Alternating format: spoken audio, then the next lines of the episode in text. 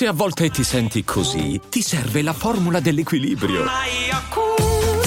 Yakult Balance, 20 miliardi di probiotici LCS più la vitamina D per ossa e muscoli.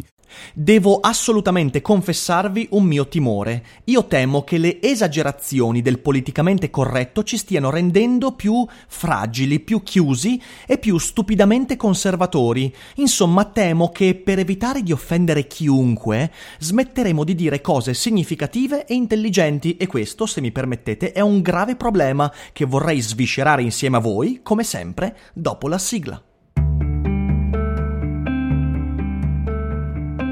Daily Cogito, il podcast di Rick Dufer ogni mattina alle 7.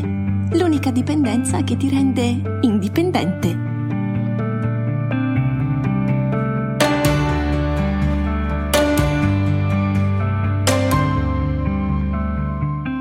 Ciao a tutti e ben trovati anche quest'oggi qui su Daily Cogito. Io sono sempre Eric Dufer e oggi parliamo di politicamente corretto, un'espressione importante e complessa che oggigiorno sta sulla bocca di tutti. E dovete sapere che il politicamente corretto, che oggi dal mio punto di vista è molto problematico, quando è nato era ragionevole ed estremamente importante perché il politicamente corretto nasce col fine di proteggere i più deboli dalle angherie, dalle discriminazioni dal bullismo, dalle violenze delle maggioranze, dei più forti, dei più prepotenti. Capite che è un intento inclusivo, ovvero si pone l'obiettivo di creare un contesto pacificato in cui tutti siano sereni e in cui nessuno debba guardarsi le spalle per qualcosa che fa parte della sua biologia, della sua etnia, di qualcosa su cui non ha potere. Quindi stai a posto con te stesso che nessuno ti farà del male e se qualcuno ci prova, beh, proveremo a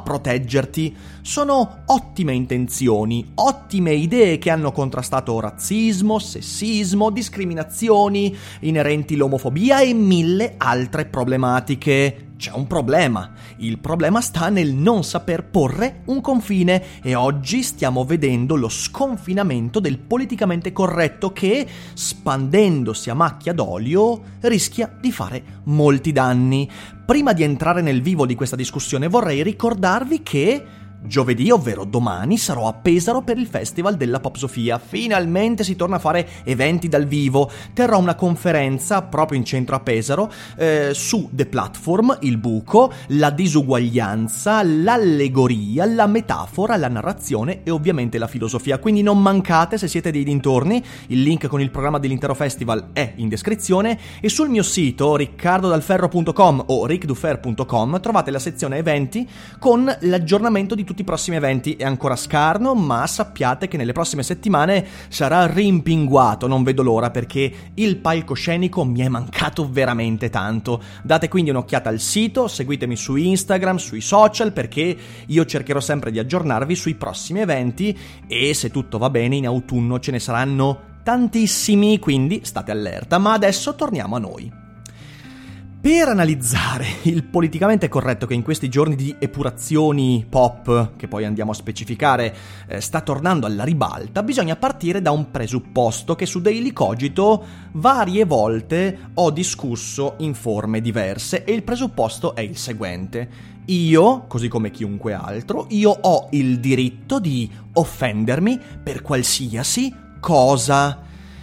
Perché la mia suscettibilità, ovvero la mia capacità di offendermi, dipende da elementi estremamente soggettivi e veramente non giudicabili e spesso neanche interpretabili. Elementi come la mia storia e la mia sensibilità, cioè il motivo per cui quella cosa mi offende e spesso i motivi sfuggono persino a me, dipende dalla mia storia intera, e se io conosco la mia storia magari so perché mi offende, e la mia sensibilità è molto più difficile da conoscere rispetto alla mia storia, quindi storia e sensibilità e molto altro ovviamente.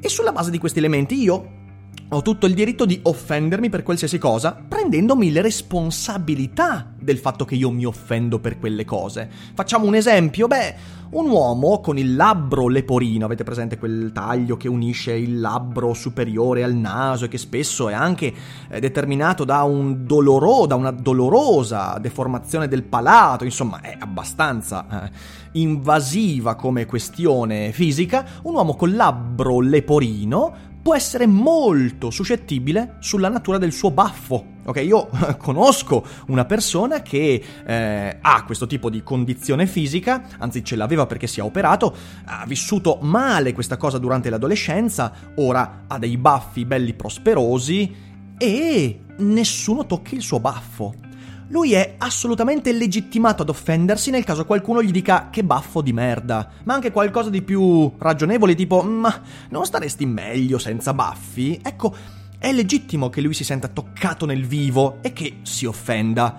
Sconsiglio di farlo perché vivi male, però è legittimato. Oppure una ragazza che abbia sofferto di acne durante la sua adolescenza in modo molto molto invasivo e problematico, che sia stata presa in giro, che abbia vissuto male questa condizione, potrebbe essere molto suscettibile sulle critiche fatte alla sua pelle, anche una volta che quella condizione sia stata superata, perché la nostra sensibilità si porta dietro cose che magari non vorremmo portarci dietro e che per quanto combattiamo per lasciarci alle spalle a volte non riusciamo a farlo. E quindi offendersi è legittimo, sempre e comunque. Ovviamente il modo con cui mi offendo e gli argomenti che mi offendono portano con sé responsabilità perché io sono responsabile del modo con cui mi offendo e delle cose che lascio mi offendano. Scusatemi, ma è un gioco di parole abbastanza importante questo. Quindi offendersi è legittimo perché non esiste un misuratore di sensibilità,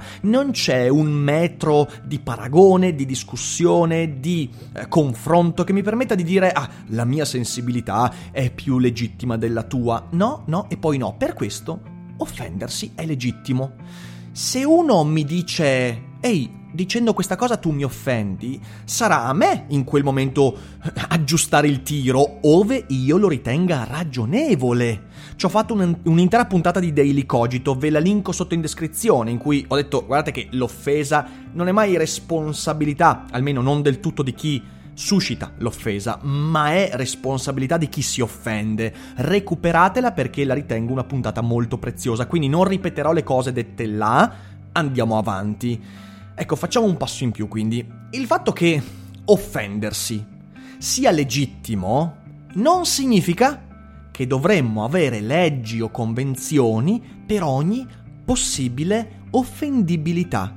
Cioè noi non possiamo pretendere che per ogni capacità di offendersi qualcuno abbia la convenzione giusta per evitare che gli altri suscitino quell'offesa. È proprio impossibile, proprio in virtù di quello che ho detto, che l'offendibilità è qualcosa di profondamente, intimamente soggettivo che non ha a che fare con la società, con la collettività. Ognuno di noi si offende in modi diversi, per motivi diversi, con argomenti diversi, usando parole diverse. E se tu crei convenzioni in questo, fai casino.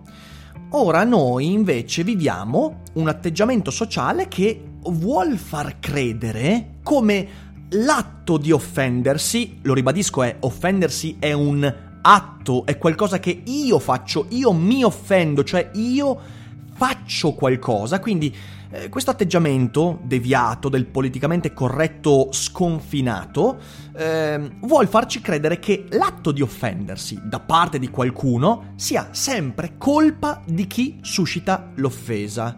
E questa, signore e signori, è una cagata pazzesca, perché perché ci dimentichiamo di due cose quando diciamo che l'atto di offendermi è responsabilità di chi ha suscitato la mia offesa ci dimentichiamo di due cose, dicevo. La prima è che offendersi, a volte, molto spesso, è anche una strategia di autodifesa. Perché quando io mi offendo, se qualcuno mi insulta o qualcuno mi critica o comunque mi tocca nel vivo, Cos'è che succede? Beh, succede a volte, non sempre, però dobbiamo tenerlo in mente. Questo, eh, questo, fatto succede che io cerco di introiettare un senso di colpa più o meno, insomma, vigoroso per modificare l'altrui comportamento. Tu ti esprimi in un certo modo parlando di certi argomenti, magari non sai che io sono suscettibile intorno a quell'argomento, io mi offendo perché in realtà sto cercando di farti cambiare comportamento intorno a quel tipo di argomento. Attenzione, a volte è assolutamente utile, eh, cioè se io, non so, per esempio, sono suscettibile sui miei baffi, eh, perché ho avuto dei problemi fisici, ho fatto cure ormonali, ma che ne so, e uno dice, ah, tutti quelli che portano i baffi sono le teste di cazzo, ok, parlando anche con altri scherzosamente, questa cosa mi irrita, mi infastidisce, mi offende, quindi io cerco con la mia offesa, con il fatto che mi sono offeso, di mandare un messaggio anche in parte subliminale a questa persona che magari la prossima volta non dirà quella frase, dirà, oh io, io mm, non voglio farmi crescere i baffi perché i baffi su di me non starebbero bene. Capite quello che intendo? Quindi è una strategia di autodifesa. Io mi offendo per anche mandare un messaggio.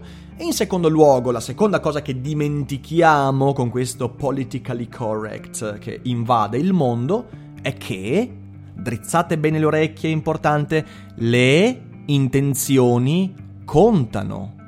Così come chi suscita l'offesa potrebbe in realtà cercare di porre una critica, anche se maldestra, chi si offende potrebbe non essere sincero. Cosa voglio dire con questo? Voglio dire che nella valutazione di colui che ha suscitato l'offesa bisogna mettere in conto anche le sue intenzioni. Magari lui voleva maldestramente fare una critica costruttiva Mettiamo il caso che io sia sovrappeso e che questa persona voglia farmi notare che io sono sovrappeso, magari fa una battuta un po' velata.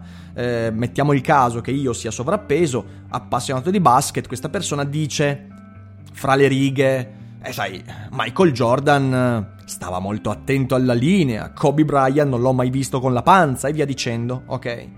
Mi manda questo messaggio che in realtà ha un'intenzione molto precisa, vuole dirmi Rick, magna de meno, ok? Perché se sei appassionato di basket, guarda che i tuoi idoli non mangiavano, stavano attenti, via dicendo. Certo, io posso offendermi, posso essere suscettibile sul mio peso e quindi posso prenderla male, però la sua intenzione non è quella di offendermi, la sua intenzione è quella di suscitare in me un comportamento virtuoso, modificare un comportamento che mi sta danneggiando. Dall'altra parte, eh, Così come le intenzioni contano dalla parte di chi suscita l'offesa eventuale, anche chi si offende potrebbe offendersi non perché effettivamente quella cosa lo colpisce, ma perché? Perché ha una strategia ulteriore e quindi magari io mi offendo per quella cosa non tanto perché, poniamo un altro caso, ok, io sono fuori a cena con degli amici, sto cercando di fare colpo su una ragazza eh, che ha un difetto fisico, qualsiasi eh, tipo di difetto fisico. Un amico, mettiamo, non so, zoppica, ok, zoppica. Allora c'è un amico che parla e fa una battuta su Doctor House, ok? Io potrei cogliere l'opportunità di quella battuta per difendere la ragazza, che zoppicando ovviamente come Dr. House, potrebbe sentirsi chiamata in causa per la battuta dell'amico. Potrebbe essere veramente una fine strategia. Certo, questo esempio non ha a che fare con l'offesa nei miei confronti, ma nella difesa di qualcun altro. Però quello che voglio dire è che queste cose sono anche parte spesso di una strategia che non vuole proteggere la persona, ma vuole conseguire un obiettivo. Tutte queste cose, quando noi entriamo nella valutazione di un contesto di offesa, di un contesto conflittuale, noi dobbiamo metterli in conto perché ci fa capire che l'idea secondo la quale l'offesa è sempre responsabilità di chi ha suscitato l'offesa è una cazzata incredibile. Non è vero, non è così, è un appiattimento stupido. In questi giorni sono accaduti diversi fatti molto sbagliati, io non esito a definirli sbagliati. Per esempio, soprattutto nell'ambito della cultura pop, alcune puntate di Scrubs, che è una serie che io amo moltissimo, ma non è questo il punto, alcune puntate di Scrubs, eh, quelle in cui Turk si pitturava la faccia di bianco e JD si pitturava la faccia di nero e Elliot si pitturava la faccia di nero diventando simile a Turk, tutti questi giochi che nel 2002, 2003 e 2004 non facevano nessun tipo di problema, sono state eliminate dal catalogo perché tacciate di discriminazione, blackface, potenziale razzismo e via dicendo. Dopodiché c'è stato il caso in cui una puntata in particolare di Community, un'altra bella serie comedy, è stata accusata di blackface perché un personaggio si pitturava completamente di nero, si pitturava da elfo oscuro E quindi niente di nuovo, eh, si offende una certa categoria, la cosa è molto complicata, non sto neanche qua a ricostruirvela, però insomma vi metto un post in descrizione che può magari farvi capire eh, il connotato della situazione, anche se si trattava di satira e di cosplay, quindi proprio eh, dal mio punto di vista è una cosa molto molto molto problematica e poi eh, si sono avviate delle petizioni per far sì che solo persone di colore possano doppiare personaggi di colore. Allora mi sono chiesto cosa succederà quando si accorgeranno che la voce di Darth Vader in Star Wars non è data da un bianco, visto che Darth Vader Anakin Skywalker è bianco, ma è doppiato da un nero, che ha la voce più profonda. Peraltro vi metto anche un altro link sotto, è un video che mostra la reale voce dell'uomo che stava sotto le vesti di Darth Vader nella trilogia principale. E con questo accento scozzese fenomenale avrebbe fatto risultare Darth Vader quasi ridicolo, eh, ancora peggio di Kylo Ren. Eh, quindi insomma, cosa succederà quando si accorgeranno che c'è un nero a doppiare un bianco, per quanto poi vestito completamente di nero? Sarà divertente. Però insomma, dal mio punto di vista qui si comincia a prendere la tangente e a sbandare. Tutte queste cose eh, sono fatte nel tentativo di evitare di offendere. Attenzione, eh, vi ripeto bene, queste decisioni, queste epurazioni culturali non sono fatte eh, rispettando l'intento originario e nobile del politicamente corretto, ovvero proteggere minoranze da bullismo, angherie e violenza. Cosa che io sottoscrivo appieno, no.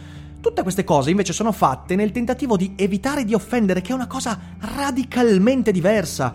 Perché una discriminazione, un atto violento, un atto di bullismo è riscontrabile, è verificabile anche giuridicamente, ma la suscettibilità, l'offendibilità di qualcuno non è misurabile, è un criterio totalmente soggettivo, è un criterio che si spande a macchia d'olio proprio perché essendo soggettivo, ma venendo confuso come qualcosa di collettivo, può essere applicabile a tutto quanto.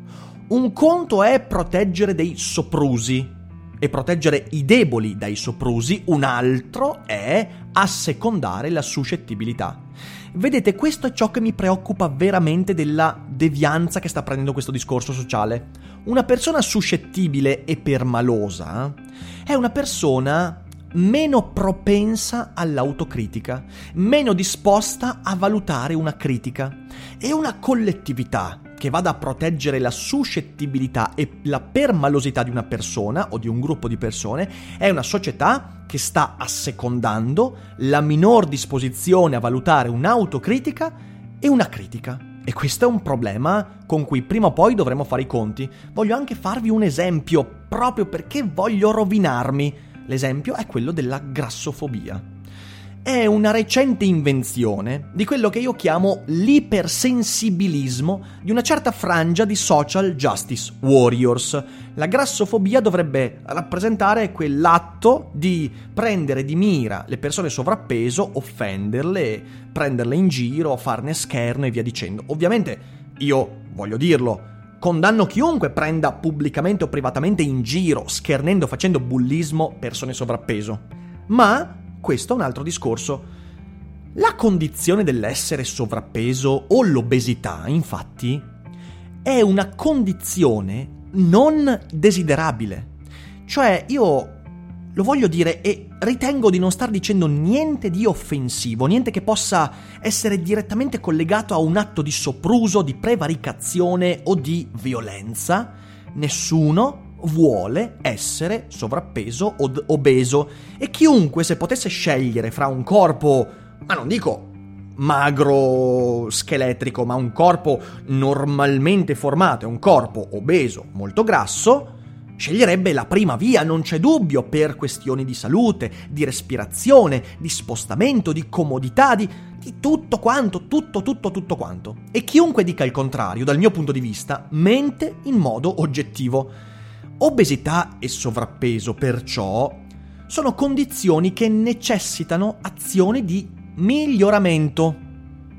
A volte, eh, questo lo voglio dire per eh, onor di completezza, a volte è una condizione clinica che dipende da disfunzioni metaboliche oppure ormonali, ma in una gran parte dei casi dipende da alimentazione, condotte non irreprensibili, disordini personali, disordini comportamentali e mille altri fattori su cui si può intervenire anche senza andare direttamente alla condizione clinica. E comunque, anche quando questa condizione nasce da disfunzioni metaboliche oppure ormonali, si va da un medico che cerca di intervenire perché è una condizione semipatologica, ok?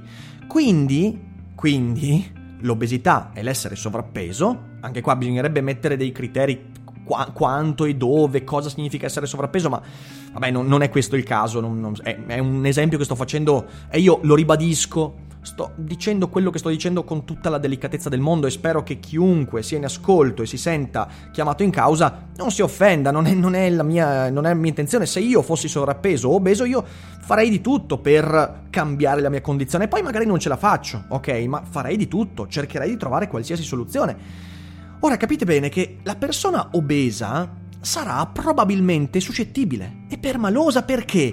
Perché quella condizione comporta sofferenza e quando una condizione comporta sofferenza noi cerchiamo di difenderci anche da chi ci porge una critica eh, assolutamente mm, ragionevole.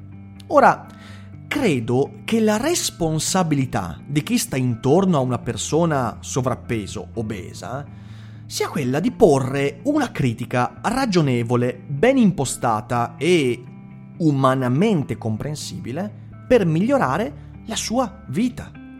Ovvero la responsabilità di un amico, di un familiare che stia con una persona in queste condizioni deve essere quello di suscitare una sana autocritica con l'obiettivo di far cambiare le abitudini alimentari, sportive, di movimento, relazionali, eh, la quotidianità e tutto quanto, al fine di migliorare quell'esistenza. E un cattivo amico invece è quello che ti dice guarda che vai benissimo così.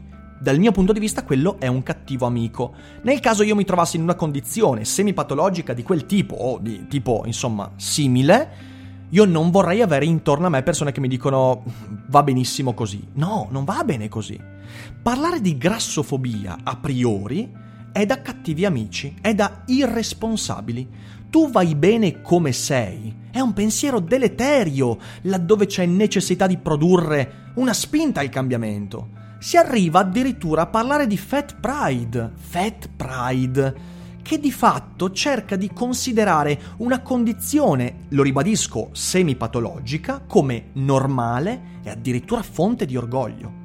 Ecco, questo è il problema del politicamente corretto oggigiorno, il problema di creare discorsi collettivi e sociali che, neutralizzando qualsiasi vera interazione tra persone, e la vera interazione fra persone è quella di un amico che ti dice vecchio mio, fai qualcosa per te stesso, non per gli altri, cerca di neutralizzare qualsiasi, anche solo potenzialmente, lontanamente offendib- offendibilità. È disastrosa questa cosa. Ora lo ribadisco perché io credo che bisogna stare mille volte attenti a dire certe cose. Lungi da me difendere chi insulta una persona sovrappeso, ma tra gli estremi c'è bisogno di una via di mezzo. Proteggere la suscettibilità la permalosità di una persona che si chiude a causa di una sofferenza è sbagliato. E chiunque da Daily Cogito si aspetti un Rick Dufer che dica se sei sovrappeso, stai bene così, cambi programma perché non è così. Perché io, se avessi una condizione di quel tipo, vorrei accanto a me qualcuno che mi dice Rick, muovi il culo, devi fare qualcosa, veramente, io ti aiuto fino in fondo, ma devi fare qualcosa. Ora, una persona che veda protetta contro tutto e contro tutti, anche contro le cose più ragionevoli, la propria suscettibilità, è una persona che rischia di diventare insicura e fragile. E una società che si basa su questo ha fondamenta di argilla. Vedete, una collettività, dal mio punto di vista, una collettività sana, si dovrebbe basare su individui che, uno, sanno fare autocritica per poter progredire.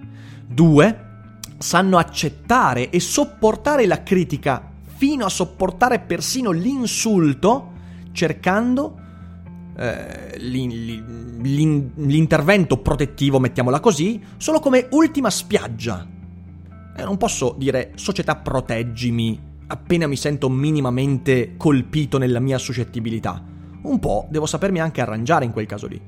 In terzo luogo, è una società in cui gli individui sanno discernere tra la critica e l'insulto, tra lo sprono al miglioramento, che è positivo e importante, e la prevaricazione, che è violenta e che è parte di un comportamento che potremmo denominare bullismo.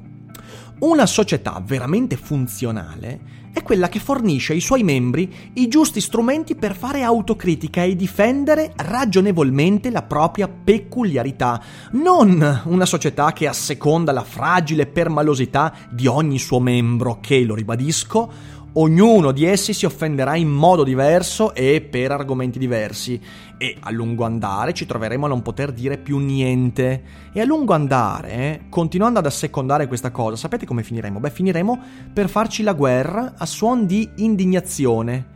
Io mi offenderò di chi si offende per nulla e fonderò una comunità che elimini dal cinema qualsiasi sentore di offendibilità e di fatto autoeliminandomi dalla storia del mondo. Capite bene che questo non è uno scenario desiderabile.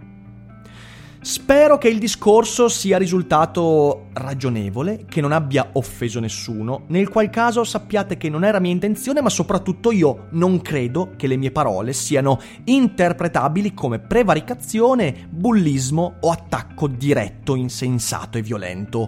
Credo che questa sia una cosa molto oggettiva, ok? Quindi cerchiamo di porre confini netti intorno alla discussione e confini di nuovo disegnati con la testa e non con la pancia. Quindi spero di aver portato qualche pensiero utile, io vi ringrazio per l'ascolto, vi invito a diffondere Daily Cogito, questa puntata e anche le altre, per far conoscere il progetto a quante più persone possibile e noi ci risentiamo come sempre domani mattina con il nuovo episodio e io vi abbraccio tutti e vi ricordo come sempre che non è tutto noia ciò che pensa.